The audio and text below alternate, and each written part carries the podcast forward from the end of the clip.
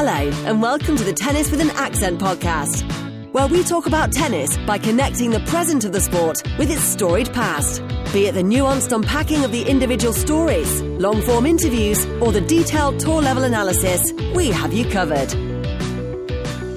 Welcome to the latest edition of the Tennis with an Accent podcast. This is your host, Matt Zemek, Saqib Ali, who, by the way, he landed Ivan Lendl brought him to the Tennis with an Accent podcast. If you haven't listened yet to that episode, Saqib with Ivan Lendl, you owe it to yourself to do that. Uh, our, our best and biggest get, Saqib's best and biggest get, I should say, uh, a, really a, a, very satisfying moment for Saqib and the podcast that he founded several years ago. So please be sure to listen to Saqib with Ivan Lendl. Uh, but Saqib is is busy. He's he's going to be he's producing this podcast, but I'm very pleased uh, to review the WTA finals and Paris Bercy with uh, a frequent guest here. We always love having him back, Skip Schwarzman, uh, offering uh, his expert analysis and, and his insights on the tours and tennis governance. And you know, it is unfortunate that when we cover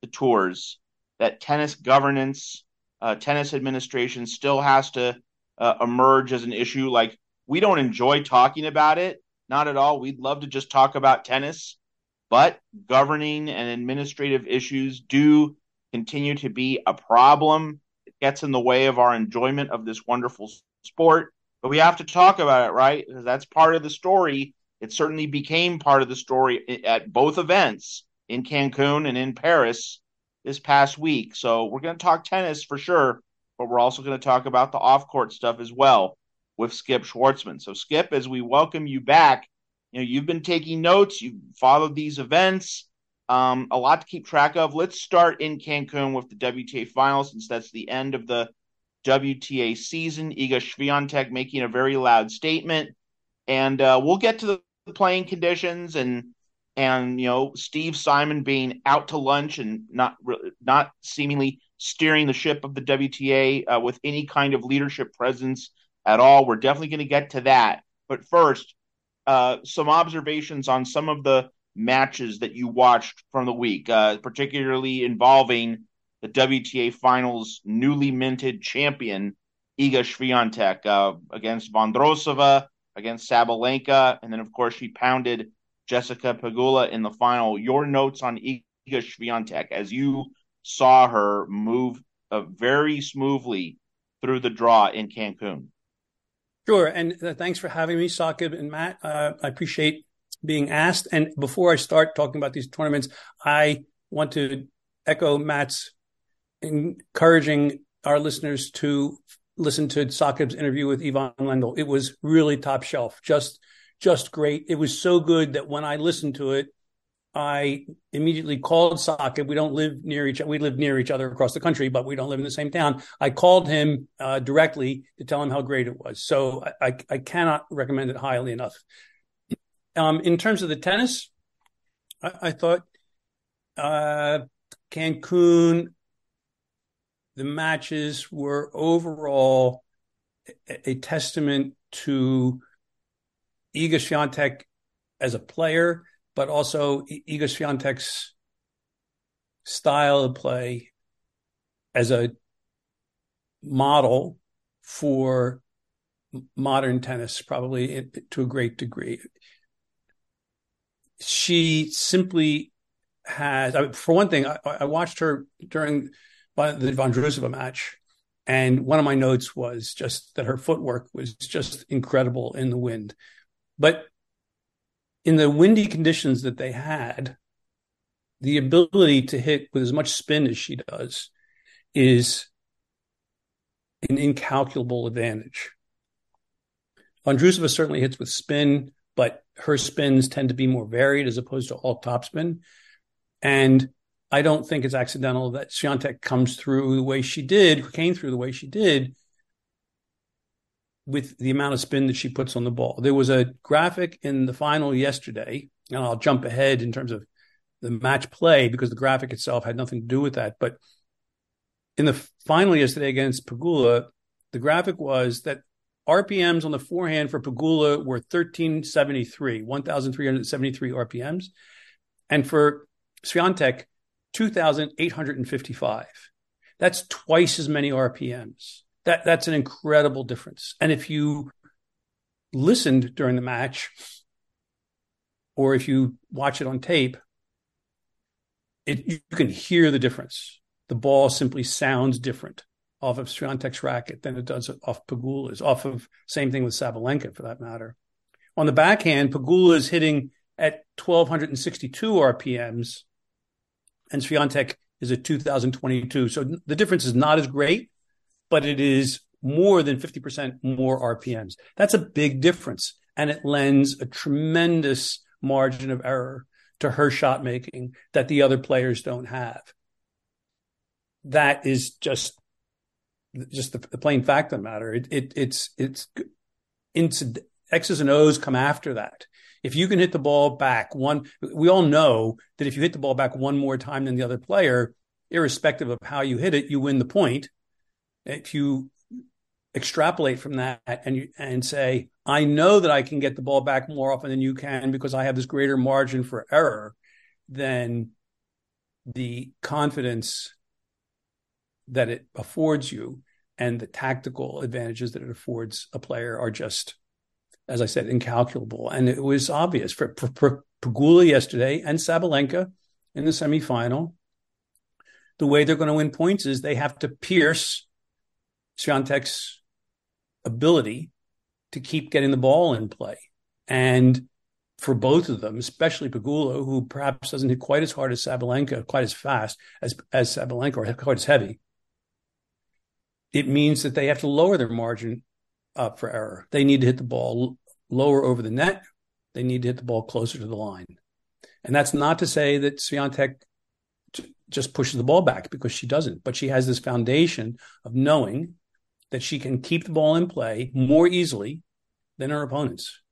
And that's a tremendous advantage. And that frees her to then be more assertive in so many of the points. So that would, that I would say would be my overall bird's eye view. And when we talk about RPM generation and, and being able to get, you know, that the, the kind of advantage that Swiatek was able to establish, what goes into that? I mean, you you know about tennis technique and tennis coaching.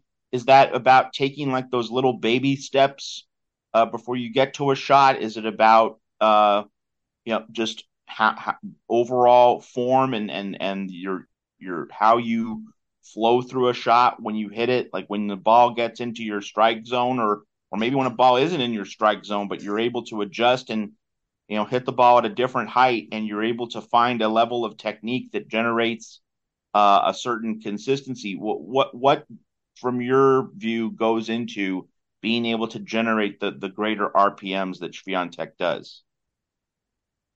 I think at the most basic level, it's a matter of racket head speed which of course gets discussed all the time.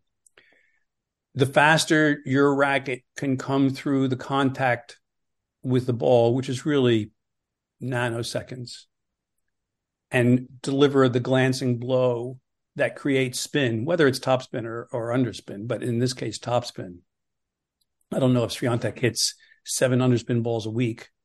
Um, the faster your racket head can come through, the more RPMs you deliver to the ball. The faster the ball spins, the way topspin works is that the ball's rotating in the over the top, rotating t- in the direction of travel.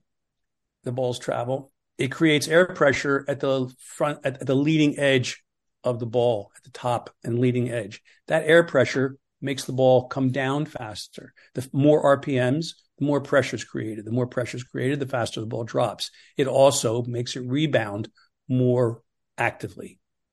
But the biggest thing is that it drops. So at the baseline, it basically, it essentially comes down to the faster I swing at the ball, it's not lowering the chances of the ball coming in, it's increasing the chances of the ball coming in.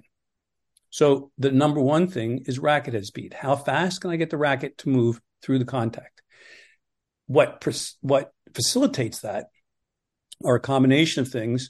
obviously your swing path, the uh, traditional low to high type swing, which is facilitated even further by uh, grips ranging from semi Western to so much Western that you might as well call it a Pacific grip, uh, Coco Gauff, for instance. And the more extreme the grip is towards a Western grip, the easier it is to to create that spin with racket head speed, because essentially today, with the rackets providing so much power, you don't need to go through the ball the way you had to with wood, let's say, or aluminum rackets, because the racket provides power in a way that those frames didn't. So the power is there. It's not inaccessible. It's very accessible. So then you can count on just, you can concentrate on just racket head speed in order to give you the RPMs that you're looking for and, and grip. And then more specific, more granularly or minutely, it's footwork to get in position to do that all the time. Very often, when you see someone hitting a forehand where the racket is finishing in that kind of bolo behind the head finish, it has more to do with the fact that they're maybe a little bit late or not quite as set up as they would like to be, where you see them, all of the players, go through the ball more. But they, if they're being pushed back, the finishing behind their head is a way of compensating for them not being able to go through the ball as much. So it still comes down to how do I create this racket head speed such that I'm brushing up the back of the ball. And the footwork, the more you can get yourself set up to come through it, the heavier you can hit the ball all the time, and not just with the spin, but also with the weight of shot or speed behind it. it really, Swiatek is head and shoulders above everybody else. I thought that it would have been fascinating to see her play Ash Barty. I mean, I'm not the first person to say that, but I think Barty had the tools to, to counter much of what Swiatek does theoretically, as well as the match savvy to be able to do it, point construction savvy. And she had many of the same advantages or or, or talents herself. Uh, not the least of which are wheels, by the way. It, it, would be all great if you could hit the ball. If you, if the ball was always hit to you, it would be it would be a very different game. You have to be able to get to it, and Swiatek is just tremendous at that. So it's basically racket. It, it, comes down to racket head speed, and then everything you can do to facilitate that. One more thing on Swiatek before we talk about the the, the mess in Cancun uh, this past week. Um, you know, at Wimbledon when she lost, crashed out of the tournament, Swiatek was making a lot of errors, and they were errors born of or connected to impatience. You know, and Swiatek has this huge game. She does hit the ball so big. Um, she, you know, she, the ball, as you said, the ball flies off her racket in a way that's different from most of her other competitors. You know, she hits a she hits a ball that's just different. Um, and so you know, Swiatek knows this. She knows she has lightning in her hands, and when you're when you're that potent a hitter, uh, it's also similar with Alcaraz. Like they're just such electric hitters when they're on, but when they're off, you know, being patient and being willing to hit a few extra balls, uh, you know, allow a rally to play itself out and wait for a spot when you can hit, you know, a high margin shot to a safe target and you can still carry the weight of the rally and overwhelm your opponent. Um, you know, that, that like Swiatek knows how to do that on clay it, it's still a struggle for her on grass. Uh, it was not a struggle for her uh, on hard courts. You know, do you think that Swiatek learned anything in the second half of this 2023 season in terms of you know, hey, I know I have the electric game, but I, I need to be patient. I need to play with margin and just trust that my my margins hitting to safe targets that's going to be better than my opponents are going to be able to do because I have the bigger game uh, in my hands. Do you think that there was a the light went on uh, in Cancun for Swiatek, or is this just kind of a constant process and there were ebbs and flows this season and Swiatek, you know, had it, lost it, got it back, or do you think that something new was apparent in what Swiatek did this past week? I'm not sure that there's something new it's more like, as you suggest, something that was refound. Her having better season post Wimbledon may well be uh, court related, court surface related. She won the French. So I think part of it is that her game is not as well suited to grass. And the reason it's not as well suited means that some of the players who play a more piercing game find that some of their shot their shots gain in aggressiveness. The same shot is more difficult. The ball doesn't bounce up as high. It tends to come through faster. And so shots from players who hit a flatter ball gain in value on a grass court or a fast hard court, where I think she's also not had great success. When the court gets slower, she has more time to produce her shots. She also doesn't like to come in. It was interesting yesterday watching that match how easily she would, you know, move up to mm, not even three quarters court, let's say two thirds the court and hit a ball and then retreat. Far more of a clay mentality than a hard court and certainly not a grass court mentality where you would come in. And I think that her net game is fine, but it's not, but she, she's not someone that you would look at and say, oh, this is a, this person is a natural volley or why aren't they up, up at the net more often?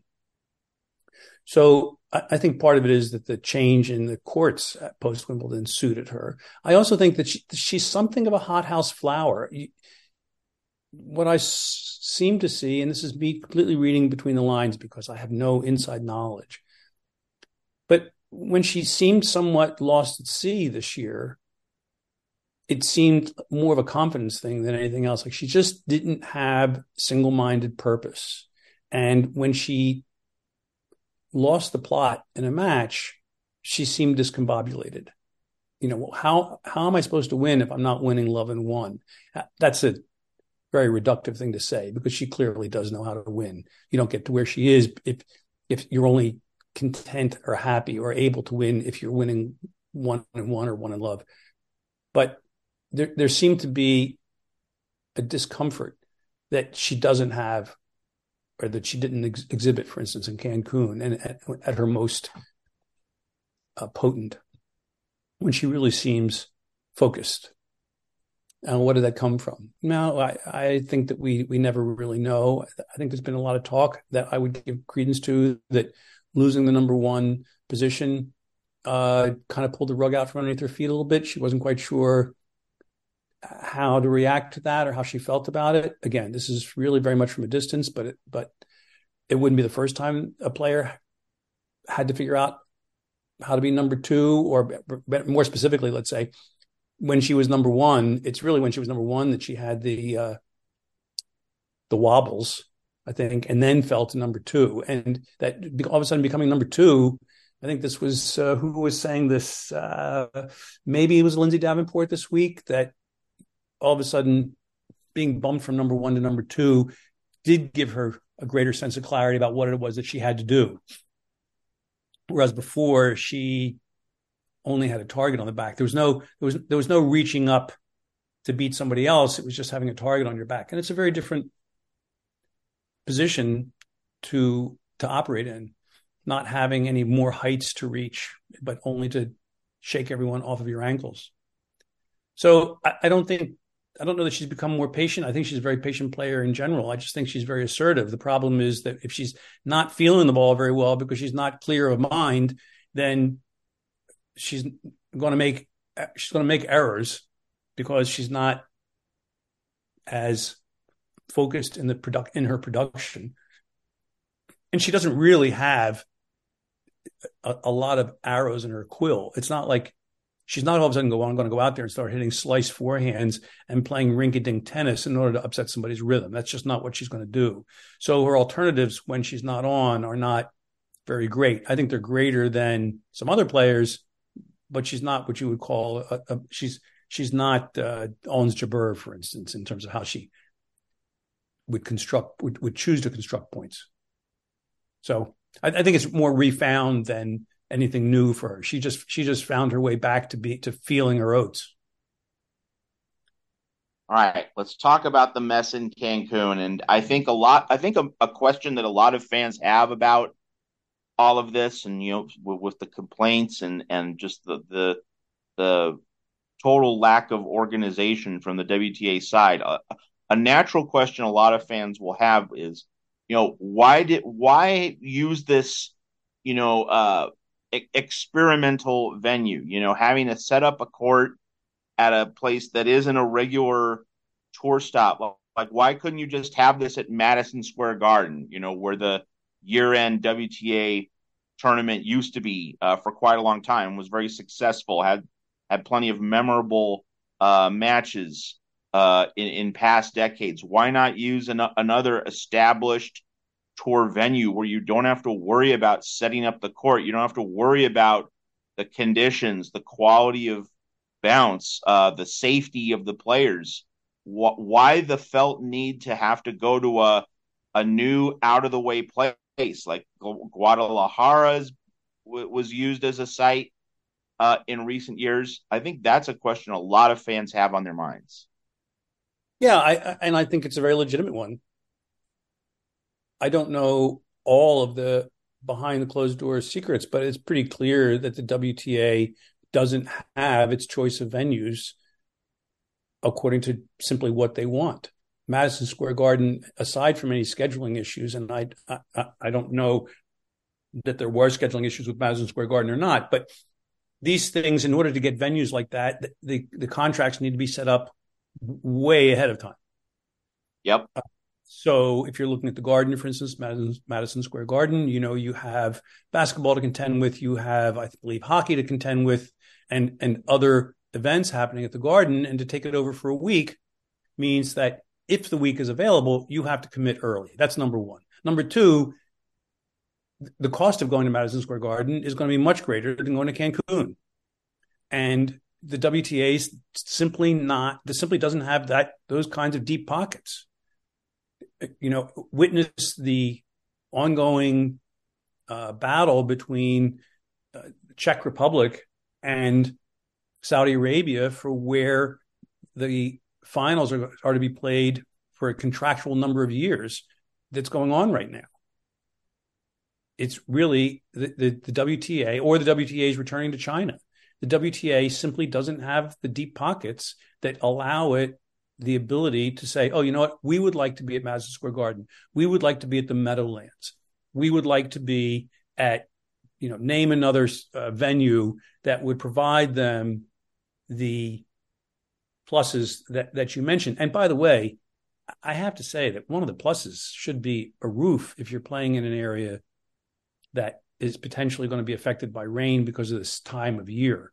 Not having, a, I mean, if the court surface wasn't great in Cancun and they didn't have notice of when it, where it was going to be until, I don't think they knew until up until six weeks before the tournament. If, if it's not close to where the Billie Jean King Cup finals are being played, which is the case and also a problem. If all those things were true, but they had a roof, at least the, their schedule would not have been so discombobulated. And I think I just managed to use that word twice this podcast. But their their schedule would not have been so discombobulated by the rain. It was ridiculous. It was embarrassing. The the the, the number one women's sport in the world is being upset by all of this rain, and they have they're taking care of it by having scads of ball kids out on the court drying it with towels it was not what you would call uh, the best look for the WTA.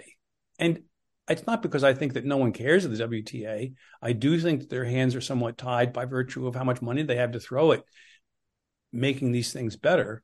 But part of it's also decision making. At some point, it seems to me, Steve Simon and the WTA needed to bite the bullet, decide on a venue way earlier than they did on Cancun, and to take those other things into consideration, like how are we protected against the weather? How big can the stadium be? Et cetera, et cetera. Rather than waiting and waiting and waiting to try and get potentially a better deal, which is what I assume happened. I mean, the reason to wait is that you're looking to get the best deal. I could be wrong there, but that's my assumption. And just just bite the bullet earlier on and forge a deal and go forward to make the best of it from there. It was not a good look for the WTA. Compounded by the weak statement that Steve Simon provided to Jon Wertheim uh, uh over the WTA players' letters to the WTA count, uh, management over their, their, their requests slash demands for changes in how the tours being run. Uh, not a good time for it to happen, and only exacerbated by the weakness of the optics that came about by their being in Cancun. I think they need now, money.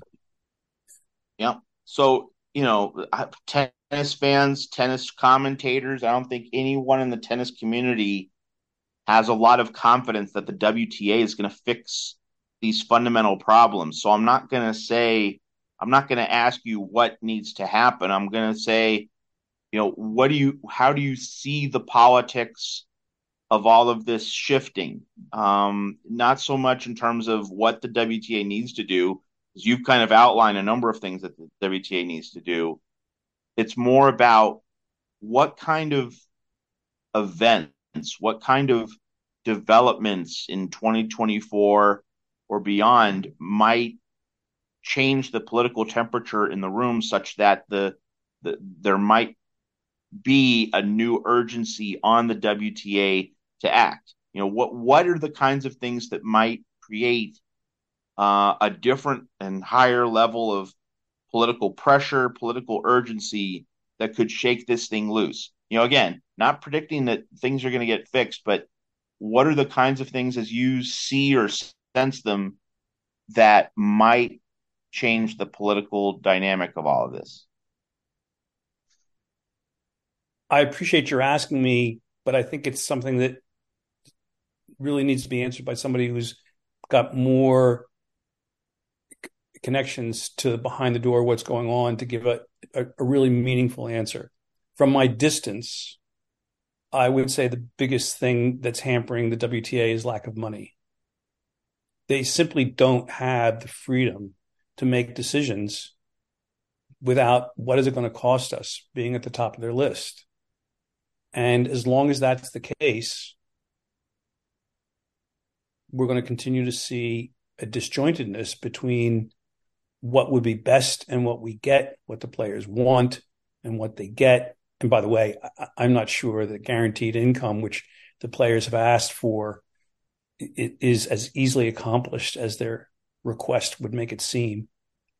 But it seems to me that money is the biggest issue.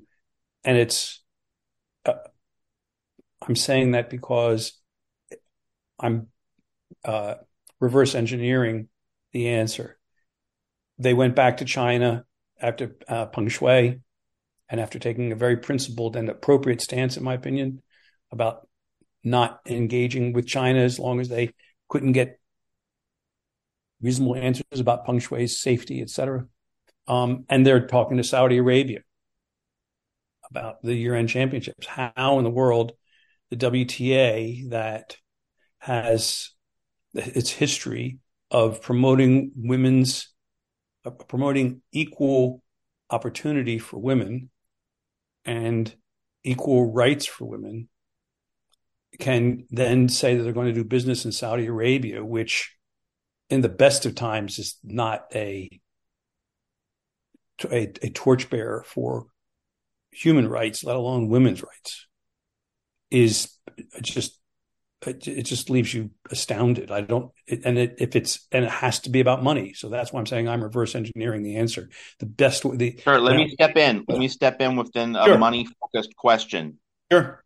Would, um, the women going to best of five set major finals, uh, and, and would the merging of the two tours be legitimate, uh, considerations in terms of addressing this money problem? Uh, and and of those two, would one make a whole lot more sense than the other?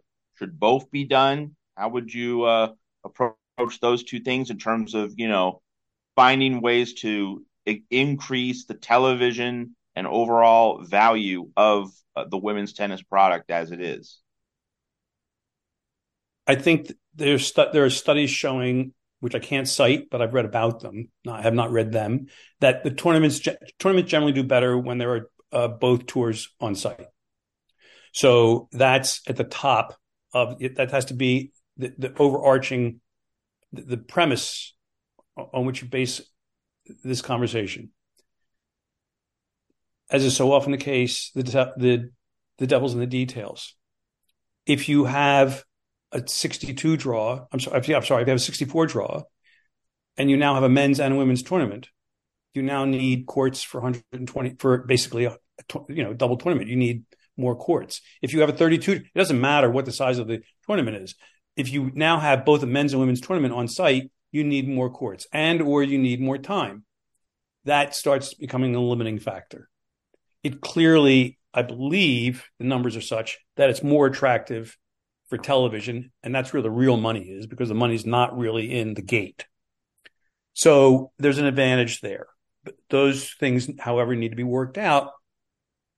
And in terms of the venues that manage in that site, it's my feeling that the tennis in general is suffering from larger and larger events because it's making it impossible for people in secondary markets to see tennis because very few of those secondary markets can handle the larger tournaments, uh, the the the one thousand level tournaments that are crowding out the smaller ones. It's a little bit tangential. My understanding is that the ATP that there are many players in the ATP who are uh, who who who are in opposition to merging the tours because they believe that the WTA can't carry its weight financially or in terms of attracting sponsors who, of course, bring money. I think there's probably truth to that. If you look at the WTA, just doesn't get the same sponsorship as the ATP. It's just a fact. We can discuss why, but as a but right now, it's a fact. In terms of best of five, I'm a big proponent of best of five. If I were made commissioner of tennis, what would be my solution regarding best of five would be that in larger in the in at all the 1000 level tournaments men's and women's and the big four tournaments uh, and davis cup and billie jean king cup. Of course they're all overseen by different entities. But for me i would say the first week is best of three. It helps with scheduling and it assists with television issues. The second week say from the fourth round or quarters on, is best of five. You now have a day off in between matches. You don't have the same kind of debilitating effect on the winner of a long drawn out match. You have players now able to get enough experience playing best of five matches that they understand how to do it as opposed to they're doing it once four times a year and the numbers for how many matches actually go four sets, let alone five, is not overwhelming. So the players don't get as it, the contention that best of five is too debilitating physically overall is fallacious because most players aren't playing five sets. When I ran the numbers for, I think 2016, the number of matches that actually went to four sets was just not that impressive. So it's not as if players went by playing best of five are playing twice as much tennis per, match. They're just not. And of course, if they had less experience getting to play five of set, five best of five, then they're not going to be as good at it. And I also think that tennis has always been known, was always known as an endurance sport, and re- eliminating best of five kind of eliminates that. And lastly, I think best of five has an ebb and flow that best of three just never, rarely does. And that ebb and flow is is fascinating. I will admit that it has some problems. You know, not everybody wants to read a novel. A lot of people just want to want to read a soundbite. And the best of five is, has the potential of being more novelistic.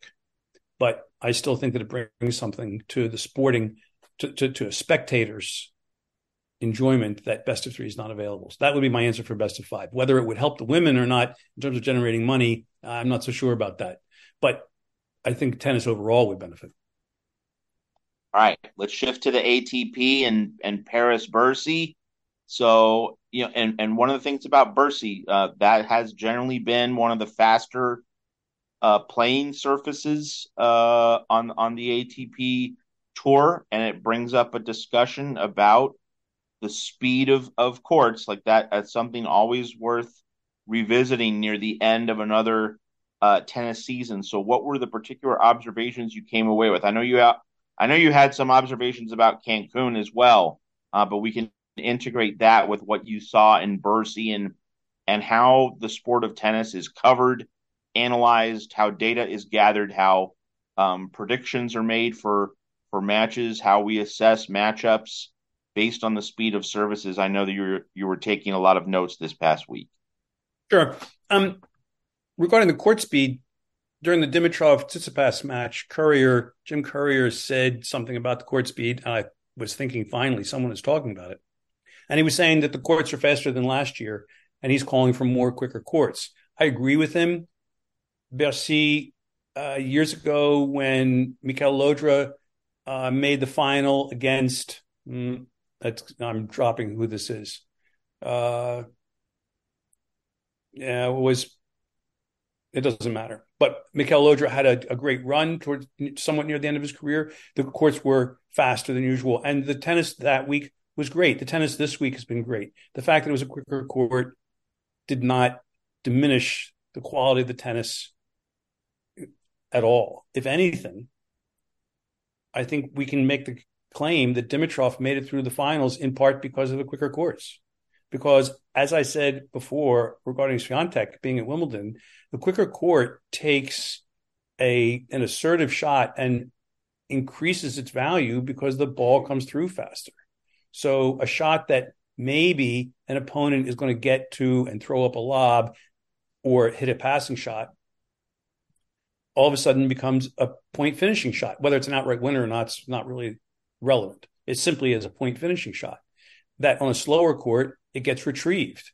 And we had great matches this week. And I think you can make the claim that Dimitrov, who you know, found the sweet spot for his game this week, he's, he's not playing this well, this consistently all the time, but the court lent itself to his game style. And unfortunately, he came up against Djokovic in the end.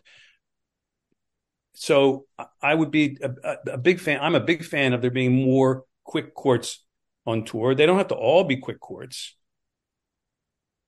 but a, an increase in the number of quick courts would not only give us greater variety of in match plays that we watch, but I think that it would also promote players who otherwise don't make it into our view because they are more aggressive players. Slower courts, especially the really slow courts, discourage them as young players, and we don't see them hit hitting the tour or the tours because they just can't, they can't succeed on I'll be too extreme on really slow clay courts. They simply can't succeed. So that to me is a it, it, it basically gives us a way to promote a style of play that is otherwise uh, devalued by by slower courts. I, I want to write something because when I was when I was watching this and, and reading and hearing Courier talk about the court speed and stuff, I want to read something to you that I wrote in in 2012 about going to the U.S. Open. So this is from 2012. I purposely went to watch Benoit Paire play Grigor Dimitrov in a battle of young shot makers.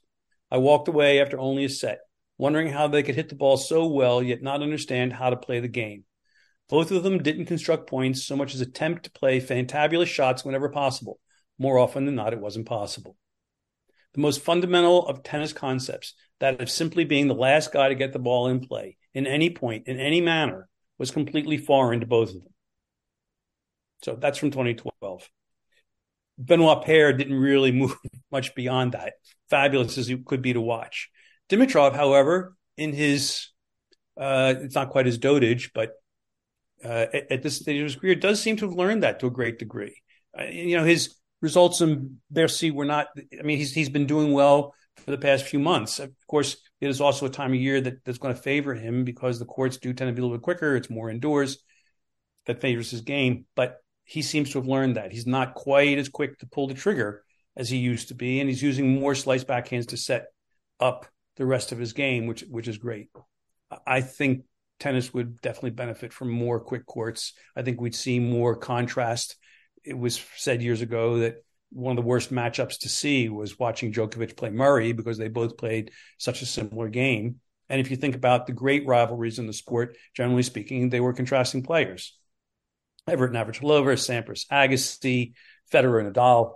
I mean, these things featured contrast.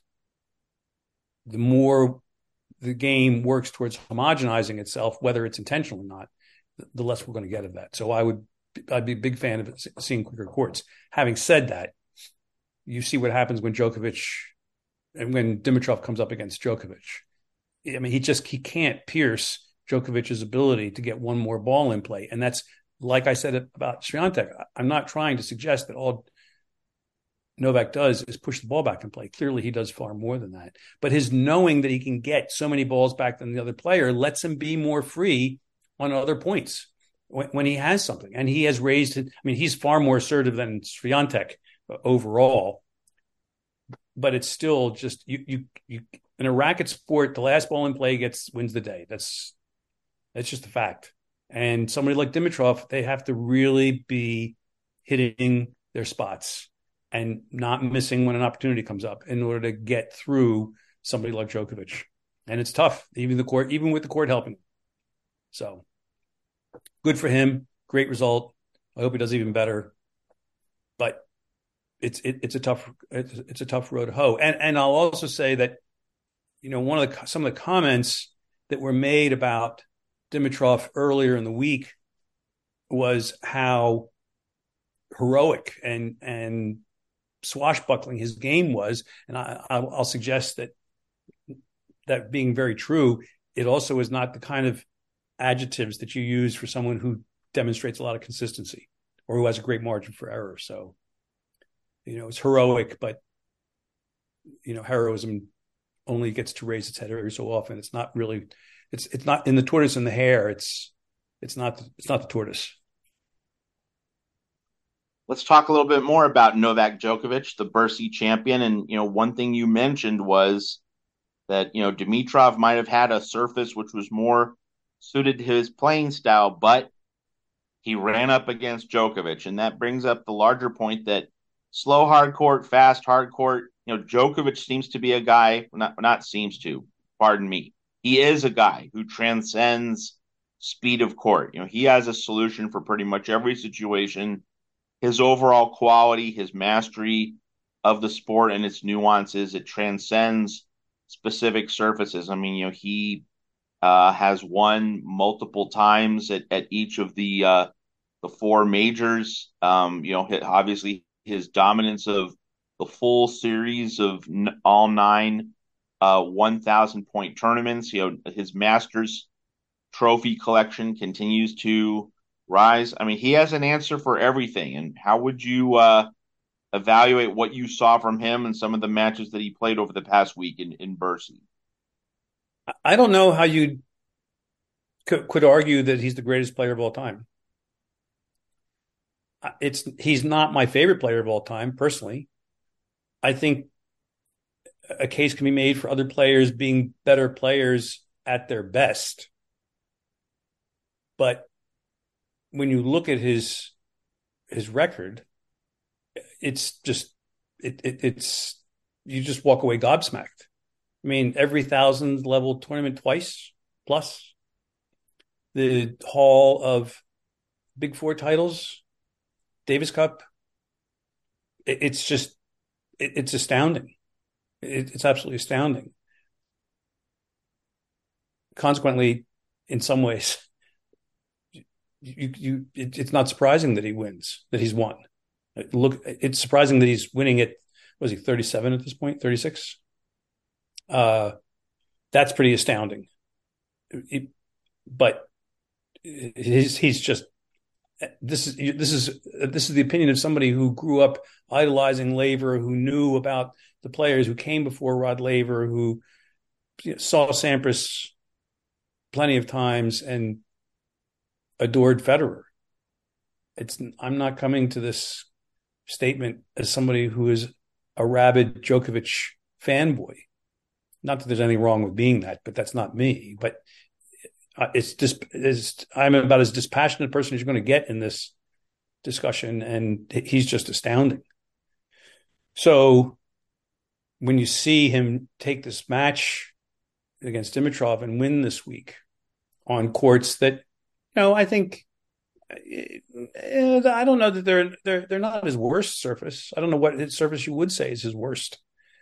Uh, you might say there's a surface where he might be more vulnerable than on others. That might be grass or on a really fast hard court, but you certainly can't say that a hard court in general is a bad surface for him. I mean, he's just he's just astounding. The, really, the only the only thing I can say that you can do against Djokovic is you have to draw him in and give him overheads because his his, over, his overhead is so otherworldly in a bad way from the rest of his game that it's hard to reconcile that it's the same player and and even then his overhead's gotten better.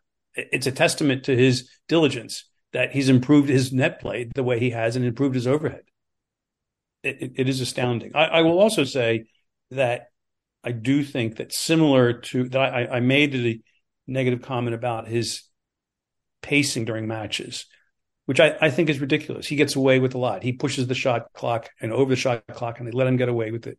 He, he, it's it really does border on gamesmanship that should have something said about it. But it's not the only place where you get to see it because I will also say that to go back to Cancun in the doubles semifinal, The team went off before the match tiebreak. So they split sets. They go off during the match tiebreak. And then they come back out for to play a 10 point tiebreaker. That's just ridiculous. That should be banned.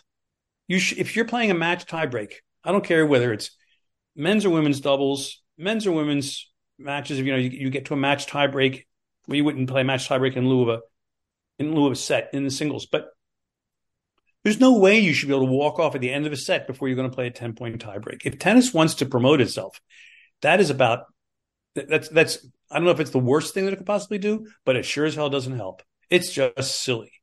And then watching this semifinal, again, this was a Cancun, there was more talk than play. If I had had a stopwatch, excuse me, if I had had a stopwatch and timed how long the ball was in play versus how long was taken on between points talking to each other, the doubles partners talking to each other, it was just ridiculous.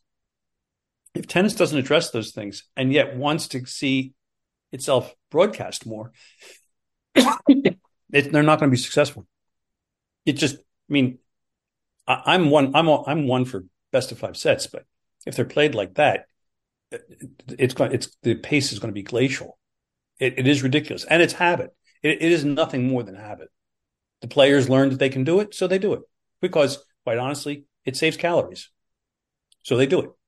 But if you tell them they can't do it, then they'll figure out another way to play. It's like when uh, uh, uh, it's, it's less um, Verdasco was told something about the, the, shot clock years ago in Australia, and he said we can't play a point like that and then play the next point in 25 seconds. Well, the answer to that is then learn to not play points like that, where you have to hit the ball 40 times and run run all over God's green earth. You're going to have to learn to end points, and that's what they would do. They, they they've they have adapted to the rules that we give them in, in this case, and it's not that there shouldn't be consideration for the physicality of the game, but I mean, th- this doubles match in Cancun was just it was painful to watch, really painful.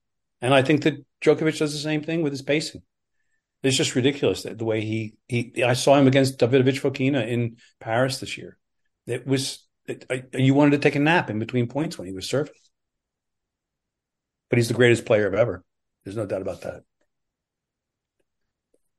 The rules you know, of the game leads us to another uh, tennis uh, governance conversation that we'll have to shelve for another day because uh, we uh, we've we've certainly talked about that to a certain degree here, and also uh, the the WTA finals, Paris Bercy on the road to uh, the ATP finals.